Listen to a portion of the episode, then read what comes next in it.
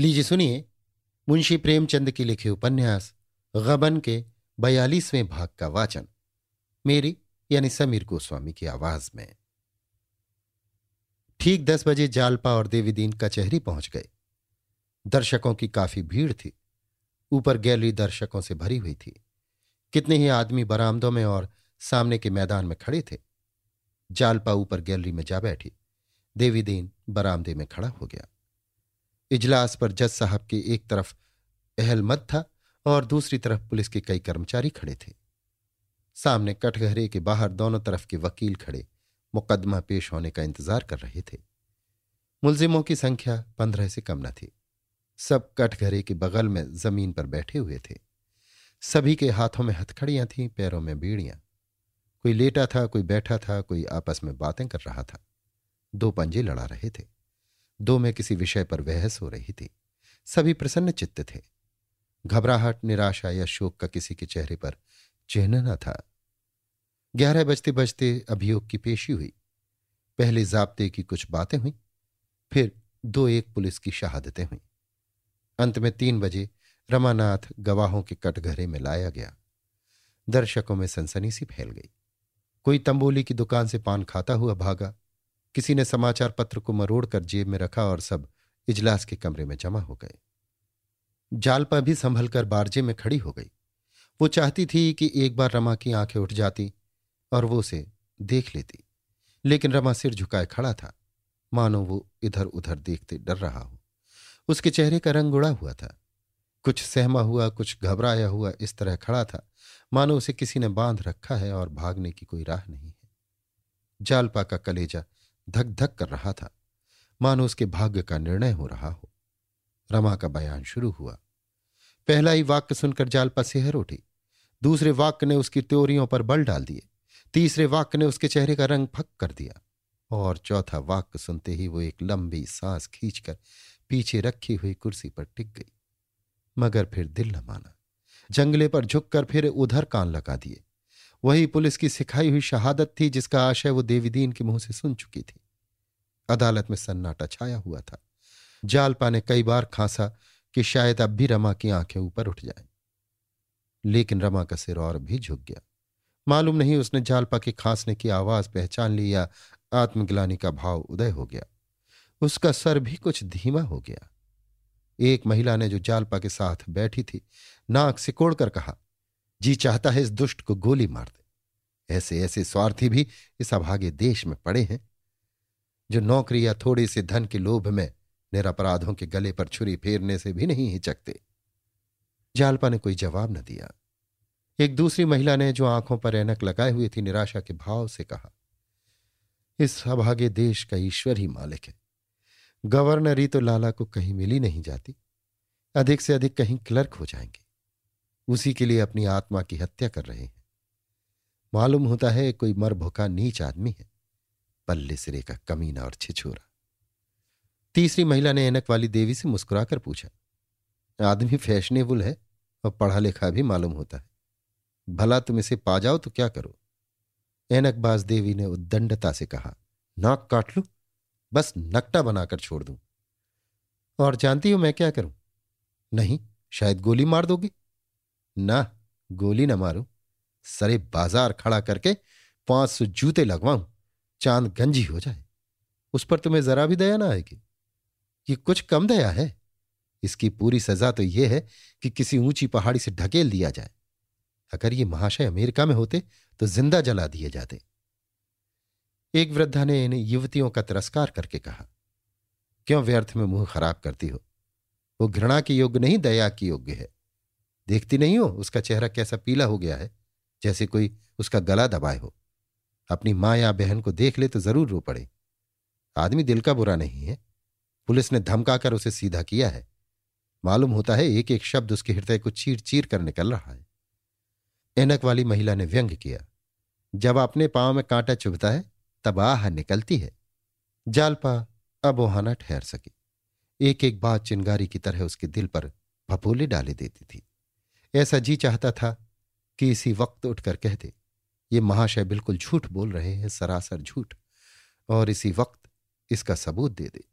वो इस आवेश को पूरे बल से दबाए हुए थी।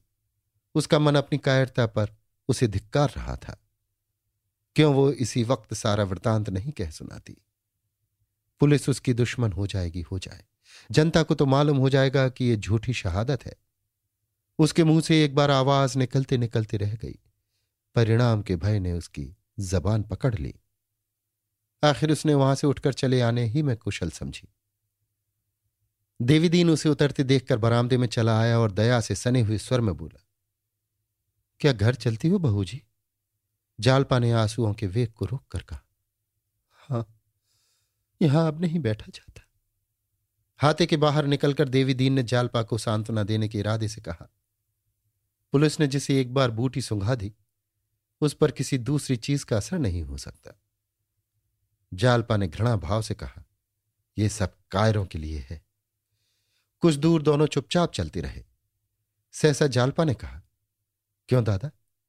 अब और तो कहीं अपील ना होगी। कैदियों का यही फैसला हो जाएगा। देवी दीन इस प्रश्न का आशय समझ गया। बोला, नहीं, हाईकोर्ट में अपील हो सकती है। फिर कुछ दूर तक दोनों चुपचाप चलते रहे। जालपा एक वृक्ष की छाह में खड़ी हो गई और बोली, दादा मेरा जी चाहता है आज जज साहब से मिलकर सारा हाल कह दूँ। शुरू से जो कुछ हुआ सब कह सुनाऊं। मैं सबूत दे दूँगी, तब तो मानेंगे। देवी दीन ने आँखें फाड़कर कहा जज साहब से? जालपा ने उसकी आँखों में आँखें मिलाकर कहा, हाँ। देवी दीन ने दुविधा में पढ़कर कहा, मैं इस बारे में कुछ नहीं कह सकता बहू जी हाकिम का वास्ता, ना जाने चित पड़े या पट। जालपा बोली, क्या पुलिस वालों से यह नहीं कह सकता कि तुम्हारा गवाह बनाया हुआ है? कह तो सकता है। तो आज मैं उससे मिलूं, मिल तो लेता है। चलो, दरियाफ्त करेंगे। लेकिन मामला जोखिम है। क्या जोखिम है? बताओ। भैया पर कहीं झूठी गवाही का इल्ज़ाम लगाकर सजा कर दे तो? तो कुछ नहीं। जो जैसा करे, वैसा भोगे। देवीदीन ने जालपा की इस निर्ममता पर चकित होकर कहा, एक दूसरा खटका है। सबसे बड़ा डर उसी का है। जालपा ने उद्गत भाव से पूछा, वो क्या? देवीदीन पुलिस वाले बड़े काफर होते हैं। किसी का अपमान कर डालना तो इनकी दिल लगी है। जज साहब पुलिस कमिश्नर को बुलाकर ये सब हाल कहेंगे ज़रूर। कमिश्नर साहब सोचेंगे कि ये औरत सारा खेल बिगाड़ रही है। इसी को गिरफ़्तार कर लो। जज अंग्रेज़ होता तो निडर होकर पुलिस की तंबी करता। हमारे भाई तो ऐसे मुकदमों में चू करते डरते हैं कि कहीं हमारे ही ऊपर न बगावत का इल्ज़ाम लग जाए। यही बात है। जज साहब पुलिस कमिश्नर से ज़रूर कह सुनावेंगे। फिर ये तो ना होगा कि मुकदमा उठा लिया जाए। यही होगा कि कलई ना खुलने पावे। कौन जाने तुम्ही को गिरफ़्तार कर लें। कभी कभी जब गवाह बदलने लगता है या कलई खोलने पर उतारू हो जाता है तो पुलिस वाले उसके घर वालों को दबाते हैं। इनकी माया अपरंपार है। जालपा सहम उठी। अपनी गिरफ्तारी का उसे भय न था। लेकिन कहीं पुलिस वाले रमा पर अत्याचार न करें। इस भय ने उसे कातर कर दिया। उसे इस समय ऐसी थकान मालूम हुई, मानो सैकड़ों कोस की मंजिल मारकर आई हो। उसका सारा सत्साहस बर्फ़ के समान पिघल गया। कुछ दूर और आगे चलने के बाद उसने देवीदीन से पूछा, अब तो उनसे मुलाकात न हो सकेगी? देवीदीन ने पूछा, भैया से? हाँ, किसी तरह नहीं। पहरा और कड़ा कर दिया गया होगा, चाहे उस बंगले को ही छोड़ दिया हो। और अब उनसे मुलाकात हो भी गई तो क्या फ़ायदा? अब किसी तरह अपना बयान नहीं बदल सकते।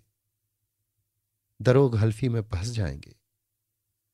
कुछ दूर और चलकर जालपा ने कहा, मैं सोचती हूँ घर चली जाऊँ। यहाँ रहकर अब क्या करूँगी? देवी दीन ने करुणा भरी हुई आँखों से उसे देखकर कहा, नहीं बहू, अभी मैं ना जाने दूँगा। तुम्हारे बिना अब हमारा यहाँ पल भर भी जीना लगेगा। बुढ़िया तो रो रो कर परान ही दे देगी। अभी यहाँ रहो, देखो क्या फैसला होता है। भैया को मैं इतना कच्चे दिल का आदमी नहीं समझता था। तुम लोगों की बिरादरी में सभी सरकारी नौकरी पर जान देते हैं। मुझे तो कोई सौ रुपया अभी तलब दे तो नौकरी ना करूँ। अपने रोज़गार की बात दूसरी है। इसमें आदमी कभी थकता ही नहीं। नौकरी में जहाँ पाँच से छह घंटे हुए कि देह टूटने लगी, जमाइयाँ आने लगी। रास्ते में और कोई बातचीत न हुई। जालपा का मन अपनी हार मानने के लिए किसी तरह राज़ी न होता था। वो परास्त होकर भी दर्शक की भांति ये अभिनय देखने से संतुष्ट न हो सकती थी। वो उस अभिनय में सम्मिलित होने और अपना पार्ट खेलने के लिए विकल हो रही थी। क्या एक बार फिर रमा से मुलाकात न होगी? उसके हृदय में उन जलते हुए शब्दों का एक सागर उमड़ रहा था, जो वो उससे कहना चाहती थी। उसे रमा पर जरा भी दया न आती थी। उससे रत्ती भर सहानुभूति न होती थी। वो उससे कहना चाहती थी तुम्हारा मन और वैभव तुम्हें मुबारक हो। जालपा उसे पैरों से ठुकराती है। तुम्हारे खून से रंगे हुए हाथों के स्पर्श से मेरी देह में छाले पड़ जाएँगे। जिसने धन और पद के लिए अपनी आत्मा बेच दी, उसे मैं मनुष्य नहीं समझती। तुम मनुष्य नहीं, तुम पशु भी नहीं, तुम कायर हो। कायर। जालपा का मुखमंडल तेजमय हो गया। गर्व से उसकी गर्दन तन गई। ये शायद समझते होंगे जालपा जिस वक्त मुझे झब्बेदार पगड़ी बांधे घोड़े पर सवार देखेगी, फूली न समाएगी। जालपा इतनी नीच नहीं है। तुम घोड़े पर नहीं, आसमान में उड़ो। मेरी आँखों में हत्यारे हो, पूरे हत्यारे, जिसने अपनी जान बचाने के लिए इतने आदमियों की गर्दन पर छुरी चलाई। मैंने चलते चलते समझाया था, उसका कुछ असर न हुआ। ओह, तुम इतने धन लोलुप हो, इतने लोभी, कोई हरज नहीं। जालपा अपने पालन और रक्षा के लिए तुम्हारी मोहताज नहीं। इन्हीं संतप्त भावनाओं में डूबी हुई जालपा घर पहुँची। अभी आप सुन रहे थे मुंशी प्रेमचंद के लिखे उपन्यास, गबन के बयालीसवें भाग का वाचन, मेरी यानी समीर गोस्वामी की आवाज़ में।